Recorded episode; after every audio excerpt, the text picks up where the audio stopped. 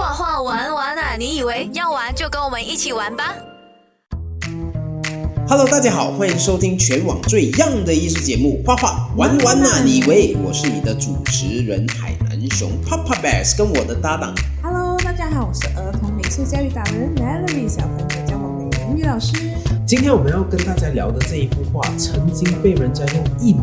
就卖走了，但现在这幅画是荷兰的国宝。那到底是一个怎么样的画呢？那我们等下跟大家好好的聊一聊。嘿，欢迎回到画画玩玩啊，你喂啊！今天又到了我们谈画的这个环节哦。我们邀请我们的嘉宾美术达人 Flynn 老师跟大家 say 个 hi 吧。Hello， 大家好。嗨，那今天我们要聊的这幅画也是一个名画，讲真的好像讲废话这样，有那一幅不是名画，每一幅都是名画。但是其实世界上有很多很多名画，我们一幅一幅来了解哈。那今天我们要聊的是什么画？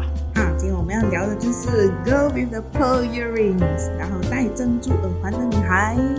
Flynn 可以不可以大概跟大家就是描述一下这幅画？那我们今天聊的这幅戴珍珠耳环的女孩呢，她是来自荷兰画家维梅尔，那我们叫她 Johannes Vermeer 的一幅作品，她是创作于1665年。OK， 所以我觉得当我们讲到这幅画的名字，大家脑海里面应该是有一点画面了的。它就是那一幅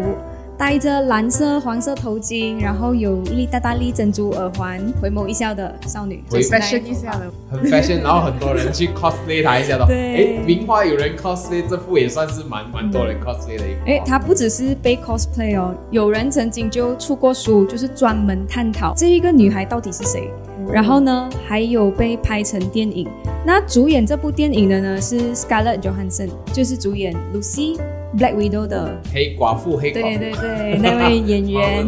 是他主演的这个电影。这样虽然这个电影的故事是虚构的啦，可是我们可以，如果你们有机会去看这个电影的话，它其实很还原当时 Vermeer 创作的场景，它的那个时代场景就是那个样子的，所以还是蛮值得去看一下的。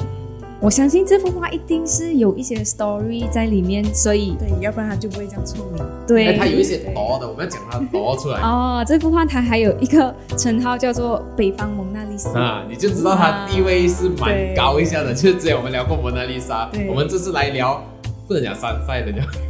北方的蒙娜丽莎。对对对。然后那像刚才我们也是有提到，没有说他就是有被很多人 cosplay 过啊，然后呢还有二次创作啊，就是把他的脸变成一只猫，或者是用不同画风，或者把它画成肥肥的啊，这些都有咯。所以可见这幅画是真的非常出名。对，他如果人家这样子 cosplay 换成猫换成别的，人家还知道这一幅是那一幅画，就是代表说这一幅画在西方的美术史里面是有一个很高的地位，那大家都认识。所以你只要画那个他戴着那个蓝色的那个头巾这样子，人家知道哦，你一定是致敬里面这样子。对，那这一幅画这么出名哦，但是据说哦，有人用了$1就买了这幅画，这个说法是真的还是假的？这个 story 是怎么样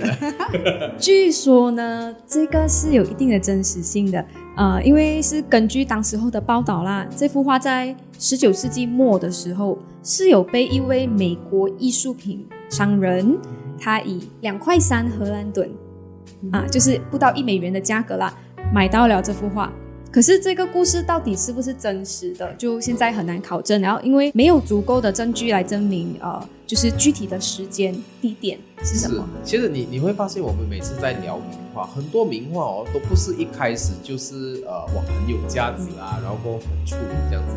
这些名画从一开始的时候可能都是很落魄，然后都没有人欣赏，然后慢慢就变成名画这样子。对，而且这幅画也被认为过可能是赝品啊，所以呢它的价值就会被低估了，人家就会觉得应该不是真的Vermeer画的，只是很像它的风格，所以就一块钱拿起来这样子。对，不过无法否认啦，它今天已经是Vermeer最具代表性的作品，而且它的价值也是数千万美元，是世界上最受欢迎的这个艺术品之一。像我们在深入在探讨这一幅画啦，它其实它背后有什么意义呢？其实它的时代背景是怎样的？为什么大家除了就是他画了一个美美的女生戴着耳环，它还有什么值得探讨的地方？那关于这个问题哦，画中的女子到底是谁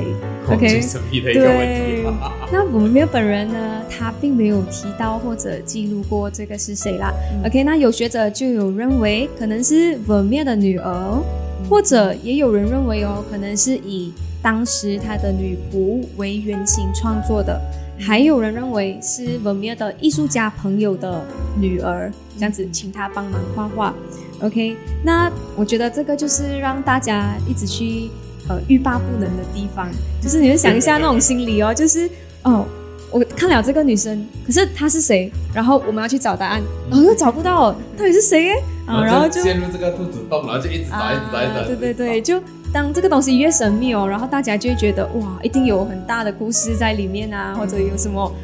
阴谋在里面啊，还是之类的啦。OK， 就是会让大家一直想要去探讨咯。OK， 那之前呢也是有提过Vermeer本人他其实是一个非常神秘的人，因为他完全没有留下任何的记录啊、日记啊、信件这一些，所以你看我们其实通常我们研究一位画家，我们会从他的日记、手稿、信件啊去探索他的这个生活啊、他的人生。虽然不是很好啦，很像在偷窥人家他的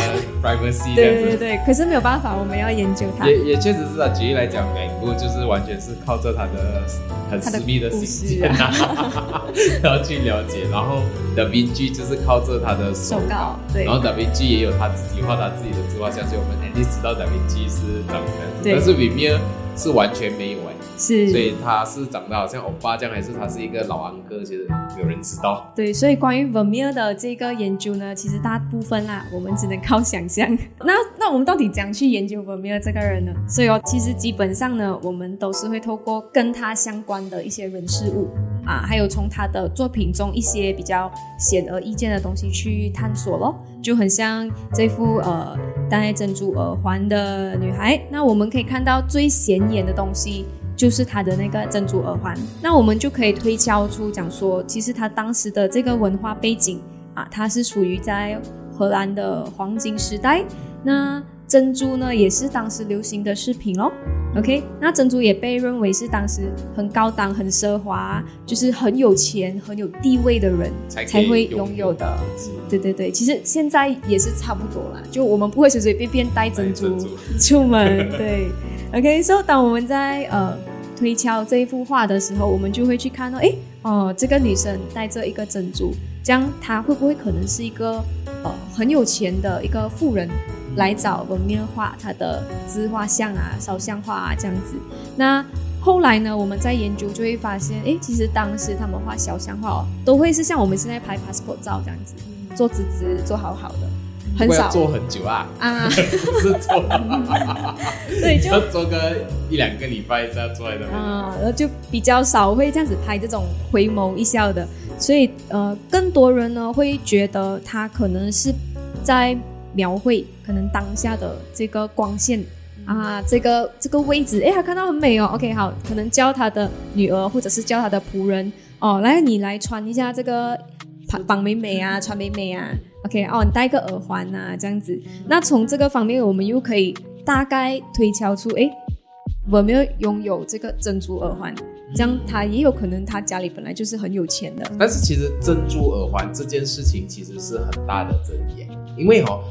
除了当然这个名字它叫做珍珠耳环但是当他们去放大跟去研究的那个光线跟光泽的时候，因为 Vermeer 的话其实是蛮像照片的，它可以1:1还原很多很写实的东西，所以当他去还原这个东西，他们发现到第一，这个珍珠太大颗了，所以就变成说大颗到比较没有什么可能一般的就是中产阶级会拥有的东西，所以他们有推测说分析了他身上的服装跟他的那个装扮之后，他们有分析说可能这一个其实从头到尾都不是一个珍珠耳环，可能它只是一个 last ball 还是一个仿冒的珍珠耳环这样之类的，它很像珍珠，或者是仿冒的，它不是一个真的珍珠耳环，可能那个模特戴的也是一个仿的珍珠这样子。对，但是我们就是太神秘了，他什么都没有讲，所以大家都是一直在讨论哦。你看现在我们讨论珍珠丸的事情听说他的头巾也是大有来头啊，因为当初这一个颜色啊 Ultramarine 的这一个头巾的颜色是不容易得到的这样子的一个染料，就是比较有钱的他们才能够买到、这个、也确实是我们很 take it as granted、哦、现在、哦、基本上什么颜色都有、哦、但是以前的年代你要一个蓝色，你想看他要去找到这个蓝色的 source 啊，不管是从植物还是从哪里，他想要找到出来，然后把它不知道怎样变成那个蓝色之后才能用在这些东西上面。对，去研究是从一些矿石上面提取出来，然后又很难去得到这个矿石，所以它是特别贵的东西，所以确实有些颜色是很珍贵的颜色。讲回这幅画啦，又有人说这个专家他们研究说这一幅画应该不会是他女儿，就是透过那一个人的表情来判断说这个不是他女儿啦。这幅画的表情好多人讲啊，就是那种啊，他的表情是那种他转过来然后回眸看着你，对，他没有笑，他嘴巴是微张开，好像是要跟你讲话的那一瞬间，就是他是一个动作的中间，它不是一个动作的停止的一个画面，所以很多人就一些学者他就问哦，这样其实他就会想象说哦，到底这个女孩子接下来要做什么呢？她是走着去一些地方。那里面这幅画比较特殊的地方就是它的那个背景是黑色的，那它其实只有少数的画是长这个样子的，所以大家都在揣测这一个人的身份跟他正在做的东西。当然也有传言讲。可能是他的情人回眸一笑嘴巴微开这样你们看这幅画，你觉得他那个表情他接下来会做什么？他转过来喂有没有吃饭哦也有可能的嘛，对不对？他就是一个未知数的东西，微笑就这样，也可能的话，也就是这么神秘的微笑，所以他又被冠了这个蒙娜丽莎这个名字，又是一个很神秘的东西。我们讲到里面它本身有被称为是光线大师，就为什么它会有这样子的称号 ？OK， 好，那这一边呢，我们就要来聊一下它画画的一些技巧咯。那我们其实从 Vermeer 的一系列的画里面呢，我们都可以看到一个共同点，就是哦，他的画是非常注重光线的。我们在他的画上可以看到的，就是我们平常我们拍照的时候，我们才会看到的光斑。是啊，光斑是什么东西呢？光斑哦，就是光线和物品它们形成的一个自然的白点。这个是啊，对，这个眼睛我们的肉眼是不会察觉的，但是当你透过一些仪器或者是你透过相机就很明显，你就可以看到。那可以给各位听众的一个办法就是你拿你的手机然后过去拍照射过来的光线，你就会发现你的手机的画面是很白光，然后很就是整个是 blur 这样子的哦。这些就是我们眼睛看不到，但是你用手机一拍你就看得出来的东西。对啊。然后呢，那从这幅画呢，我们怎样去看呢？那我也是建议大家，可能你们可以打开上网找一下这幅画，你们可以一起研究一下哦。OK， 在它的耳环这边呢是最明显的有一个白点。然后呢，还有就是在它的嘴巴的部分，嘴角那边也是可以看到一个白点，嘴唇上也是可以看到白点啊，让人家看起来，诶，这个嘴唇是有光照到，水水润润这样子啊，对，好，然后有眼睛里面的高光咯啊，眼睛里面的，然后我们在往上看，可以看到它的头巾啊，都会有一些若隐若现的白点，这些都是我们平常在自然光下我们不会太过去注意到的东西，反而是我们拍照的时候我们才会看到，诶，怎么这个东西好像在发亮，会有 gloss 起来的这个感觉。那除了这一幅戴着珍珠耳环的女孩之外呢，她创作的30多幅画中哦，其实基本上都会有这种细节，所以当大家去 survey Vermeer 的作品的时候，你们都可以去研究一下，诶，这幅画也是有这种小小的白点，那幅画也是有这种小小的白点哦。那讲到光斑这个东西哦，刚才我们也讲了嘛，是我们拍照才会发现的东西，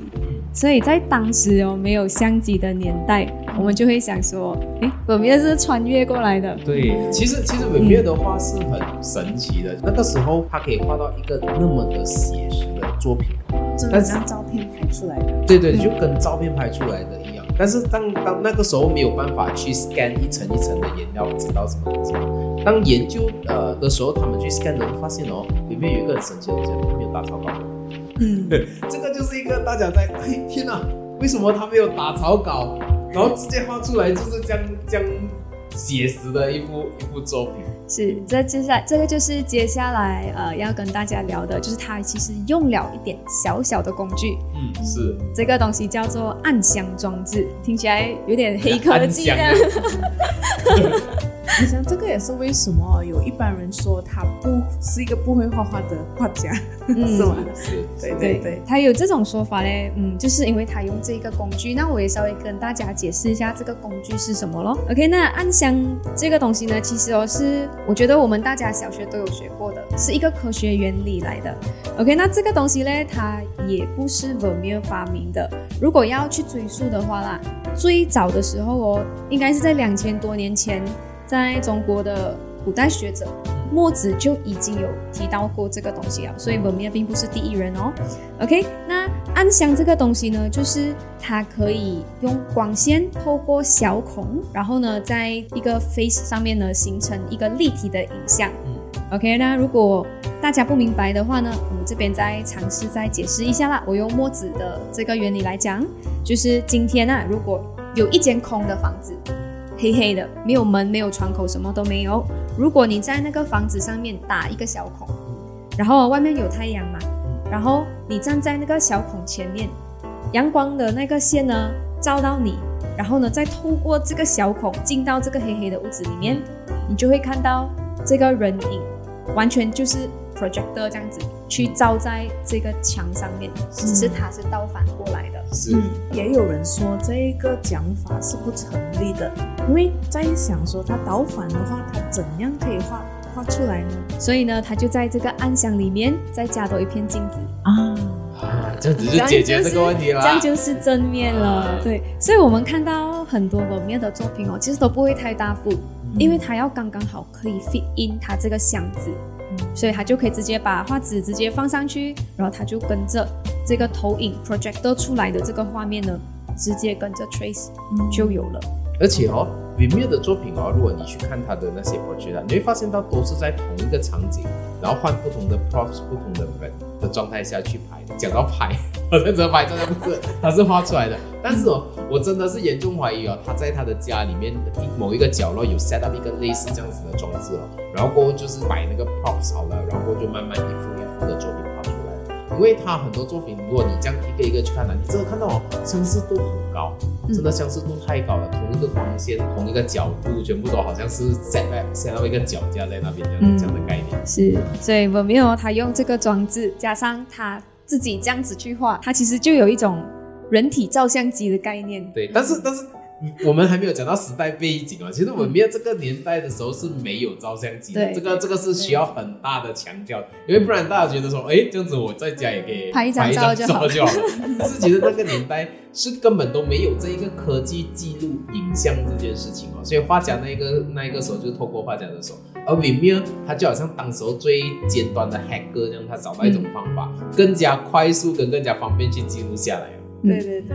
那有人说Vermeer是在嘲讽哦，引起了一派的人就是非常的反对Vermeer，对这个 artist。那当我在做关于Vermeer的研究的时候哦，其实很多西方美术历史书啦都不太记载Vermeer 这个人，不知道怎样记录他。对，因为哦，就是这个东西呢，就是会让我们联想到Vermeer，他其实就是 tracing 罢了，就跟着描罢了。确实是 trace 啊，对。然后他就是有一种好像是在超话，他根本就不是在做创作。所以呢，当时呢就有一段时间，确实是有一些批评家、艺术家就开始讲说，哦 ，Vermeer 太过依赖光学工具还有科学技术，他根本就不是在创作，不是在绘画。那就像在19世纪哦，法国艺术界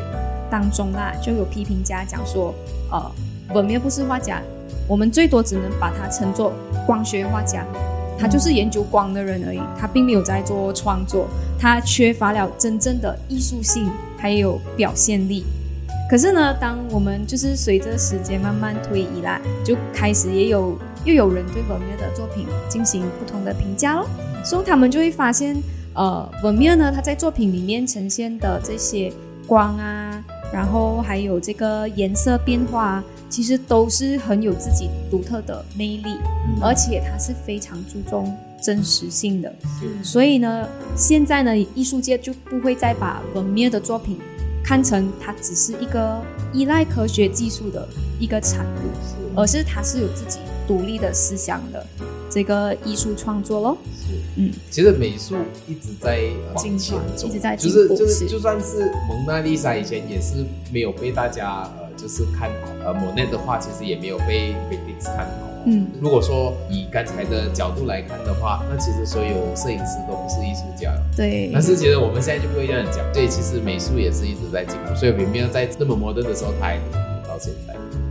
对，而且我觉得呢，它不算是在超话，因为它就算它要超啦，它前提是它也要可以摆到这样美的这个 composition， 对，这么美的地方，然后它要知道哦，这个光线这样子照是最美的哦，45度的灯光是最美的啊。其实我们再来思考这个问题哦，以前哦是没有光这样子照进来，是用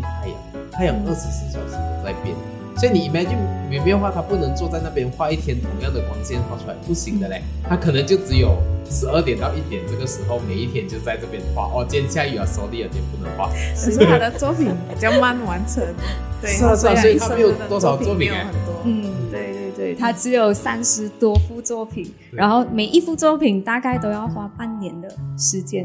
去慢慢去画。其实各位听众，如果你去 research 一下Vermeer的作品哦，他的作品是很写实、很有细节的。那可以的话，就 zoom 进去看，你会看到很多细节，你会发现哇，他居然可以画到那么细的东西哦。对，就算是一片墙啊，也是有很多的细节哦。不同的光影变化，不同的就是 texture 在里面。是，等一下我们也可以稍微跟大家介绍一下他的一些作品哦，就是哪一些细节是我们可以去抓，我们可以去看的。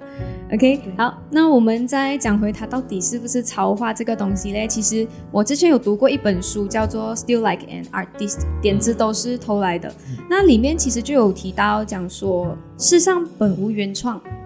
啊，凡事都不是凭空想象而来的。为什么会让我拎回去 Vermeer 这一边呢？因为我觉得它不算是在抄，因为当我们在画画的时候哦，其实我们也没有办法去凭空想象一个东西出来，这些东西一定是我们会画出来的，一定是我们所经历过的，我们所看到过的，之前的认识过的、了解过的、看到过，在潜意识里面出来的一些是，然后我们用我们自己的方式去把它呈现出来，就很像我们教小朋友画画，我们也不会跟他讲说你凭空想象，你随便去想，你想到什么你就画什么啊，可是你不可以画我看过了的东西，我看过太阳，你不可以画太阳。我看过桌子，你不可以画桌子，没有嘛？我们不会这样子跟他们讲的嘛。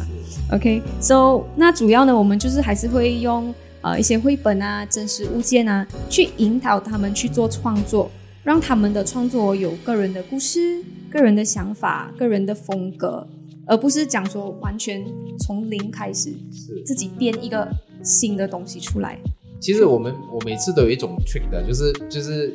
比如说要创新一个新的东西，我觉得有一个 trick 是很重要，就是你要学会拆解其他的不一样的东西。Let's say 你拆解2样东西，拆解到完，然后重新组合的话，其实你那个东西虽然不是原创，但是它是你 create 出来一个新的模式的一样东西。个人的创作。对，我觉得这个是 one of the way to keep on going 创作。我觉得Vermeer其实他也是走在就是科学前端的一个艺术家，对，因为他就是破解了这一个方法嘛。然后就好像我们现在，假设我们要画一个风景画啦，我们现在都是以这一方面的，可能就把那个风景拍下来，然后回去慢慢把它描出来，这样子。他的这一个方式就好像你看，他要把那一个很真实的颜色调出来，也是需要靠他的经验跟他的就是对画画的那个 sense 才可以调出来。他不能说他是第一个啦，但是他确实是有过一点 effort 去研究，然后是什么，然后他画的主题。你总不能说他主题是抄的吧？他主题就是他 create 出来的，他要表达的东西。所以其实我觉得Vermeer从 sketching 直接画出来讲，可能他没有这样子。但是你说他是不是艺术家，我还是觉得他是一个很棒的艺术家。对，我是觉得Vermeer他就是非常。踪光影，他想要去达到光影还有画面的真实性，所以他在捕捉这个画面的同时哦，不是为了抄，而是他是真的有故事想要去表达的。然后暗箱哦，只是他的一个画画的工具罢了，就很像我们现在我们拍照，我们用相机用手机拍照，就是你不能讲我们不可以用手机拍嘛，不全部都要用画嘛，不可以嘛。但是其实Vermeer的东西，我在看这作品啊，它真的是会让我回到去那一个年代，因为它的写实是很像拍照出来的，但是那个时候是没有相机的。如果说你说一比一还原一个环境或者是一个情节的话，我觉得Vermeer的东西就是让我直接回去16世纪的时候的那一个情节。对，它就是一个人体照相机啊，它确实是哦，我觉得它是啦，但是它是在还没有照相机的年代做这个人体照相机，当有照相机的年代，你在做人体照相机的人，你觉得这种奇怪，这么你不用跟其他的方法就拍照就好了。对对对，但是因为它的那个年代的关系所以我觉得它作品真的是很珍贵。这样我们居然一直谈Vermeer的作品，到底Vermeer是一个怎么样的人呢？他到底是什么样的人？OK， 好。那Vermeer到底是谁？他就是一位谜一样的画家，因为实际上哦，他连名字都没有一个定论。天哪，就是，我们的问题是Vermeer到底是谁？然后他是谁？他是好像谜一样的人。对，到底他是谁？对，你看他的名字哦，有人讲他是叫做 Johannes Vermeer， 有人讲他叫 John Vermeer， 有人讲他叫 Johann Vermeer。Okay， 因为这个就牵扯到他的签名，对不对？他从来没有签他的全名，他只是签initial啊，是，所以就是他连名字都是一个不确定的东西。你想一下，他留下来给我们去认识他的东西，到底只剩下多少呢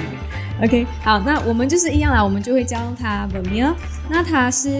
在靠近西方文艺复兴的那一个时期的画家，所以呢，就有人把他归类成是北方文艺复兴画家，还有人也是把它归类成另外一个叫做 Dutch Delft School， OK， 荷兰达尔特画派。Delft 这个地方哦，其实就是他的家乡，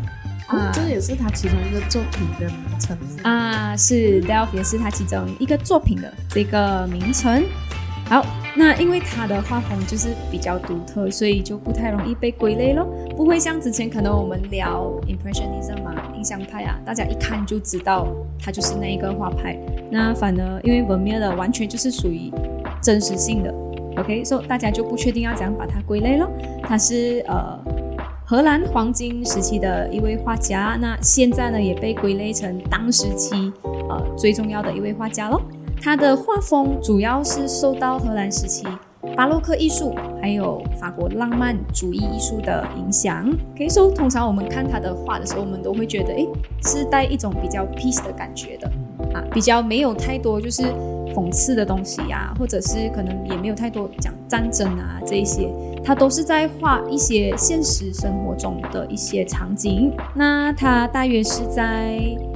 1632年出生，他在1675年就去世了，只活了43岁，所以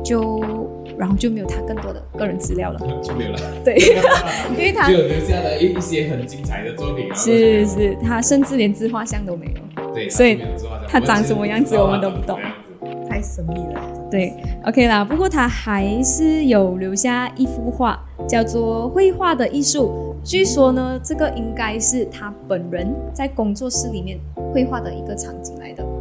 啊，所以我大概讲一下这幅画。它就是我们可以看到有一个少女 ，OK， 在摆 pose， 然后呢有一个画家 ，OK， 然后正在画画这样子，所以大家就会觉得哦，这个他画的人应该是Vermeer自己，因为这幅画呢，他也是放在他的工作室用来招商的，他连最穷的时候他都没有把这幅画卖掉。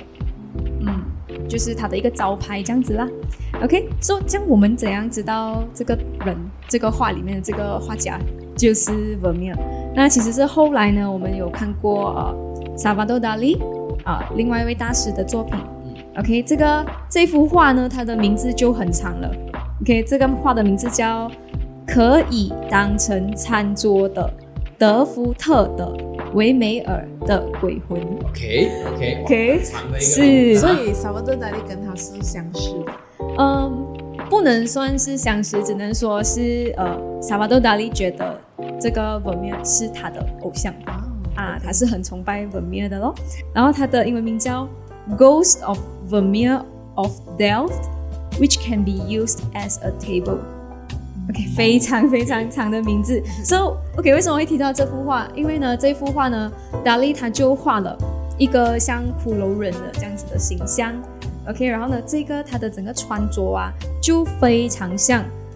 Vermeer 那一幅画里面的那一个画家。所以呢 Dali 呢就是间接的告诉我们，哦，那一幅画他就是在画 Vermeer， 然后 Vermeer 画的呢就是他自己，可是很神秘啦，只有一个背影，也看不到脸。对，而且还可以用着他的，其实如果照这样子来讲的话，是Salvador Dali 看 Vermeer 的作品，觉得他在画的那一个东西是他本人，然后用他来属于二次创作的一个作品。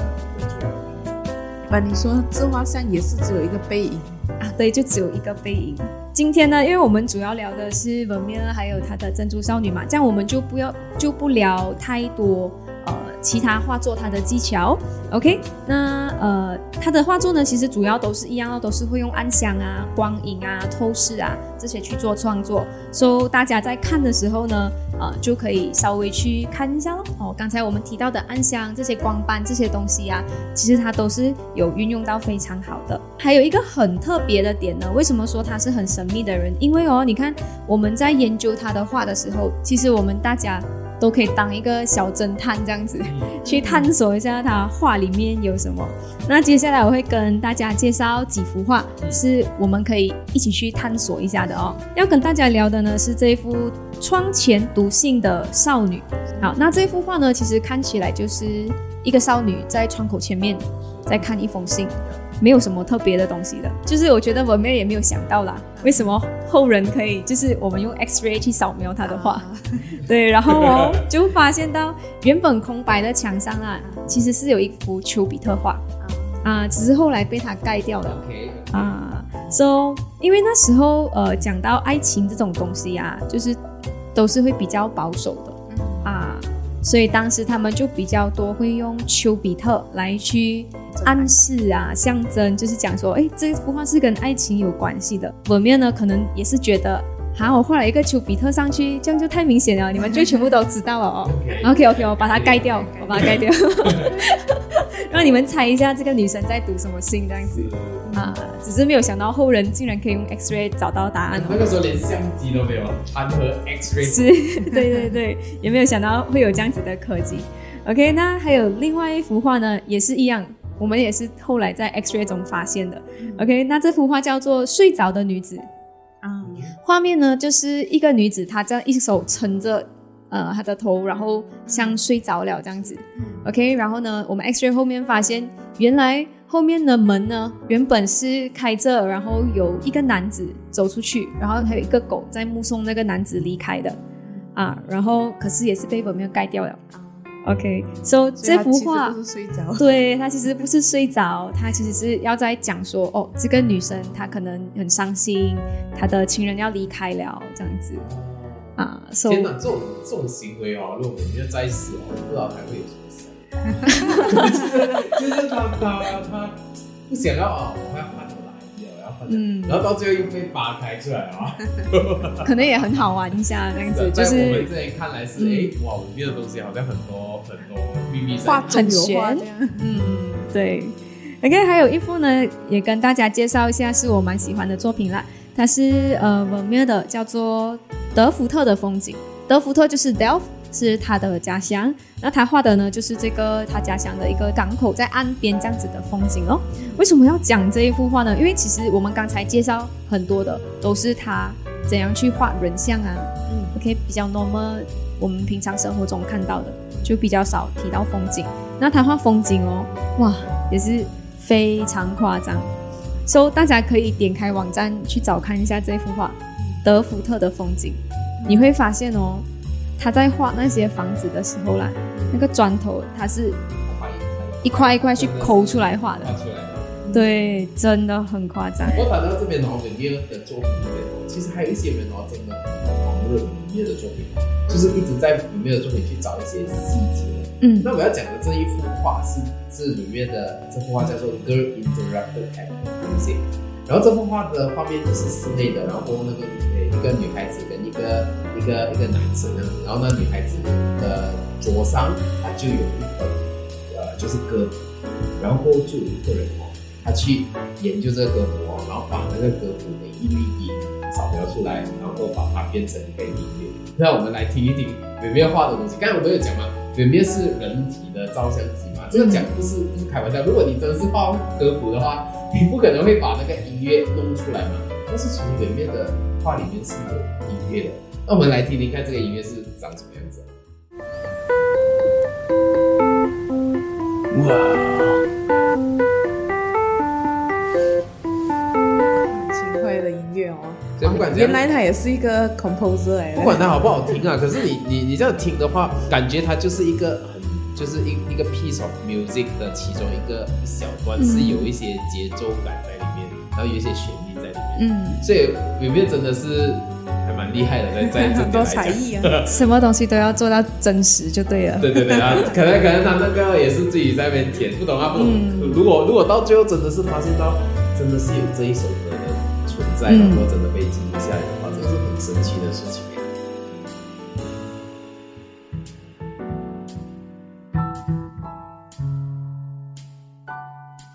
So 我们今天介绍 Vermeer 的这幅戴珍珠耳环的女孩呢，根据目前的研究是并没有太多什么社会的暗讽啊这些，那比较多的呢就是我们在看 Vermeer 怎样用它就是可能引以为傲的这个光影的技术，还有比较多呢就是他的内心世界啊，他怎样的去思考要去创作一幅完美的作品。我也是一个很喜欢画画，然后呢就是也很喜欢去表达的，所以从Vermeer的作品呢我可以学到的东西就是，我觉得做事情它其实并不是只有一种方式，就很像Vermeer他要画到完美的光线，他善于利用工具去帮助自己做到这个事情哦。OK, so work smart 而不是只是 work hard， 我觉得这个是很值得我们从Vermeer的作品中去学习到的咯。找到自己适合的方式，才可以更好更有效率的做到我们要的东西。那其实我们常常听到一些就是朋友或者是一些老师一些家长跟我们聊的时候，都会觉得说小朋友他画写实的东西，画越写实代表他越厉害。但是其实我们透过Vermeer这个案例，我们就可以发现到说，在以前的大师他画写实的时候，其实他也是用很多工具啊，他在work smart啊。所以其实在现在这个年代要画写实的东西，其实一点都不难。我有自信的可以跟大家讲说，只要你过来，就是用对的方法，有对的工具，你也可以画到一个写实的作品，这个是100%。所以反而不是画写实的作品就厉害，而是画这个作品的背后有什么想法，想要表达什么东西。所以我觉得这一个比画一个只是单纯的一个写实的一个作品来的重要。好，那非常感谢 Flynn 今天跟我们聊那么多关于Vermeer的一些细节哦。画画玩玩啊你喂，锁定每逢星期六下午2点，画画玩玩啊你以为，让熊老师和美人鱼老师教你怎么画。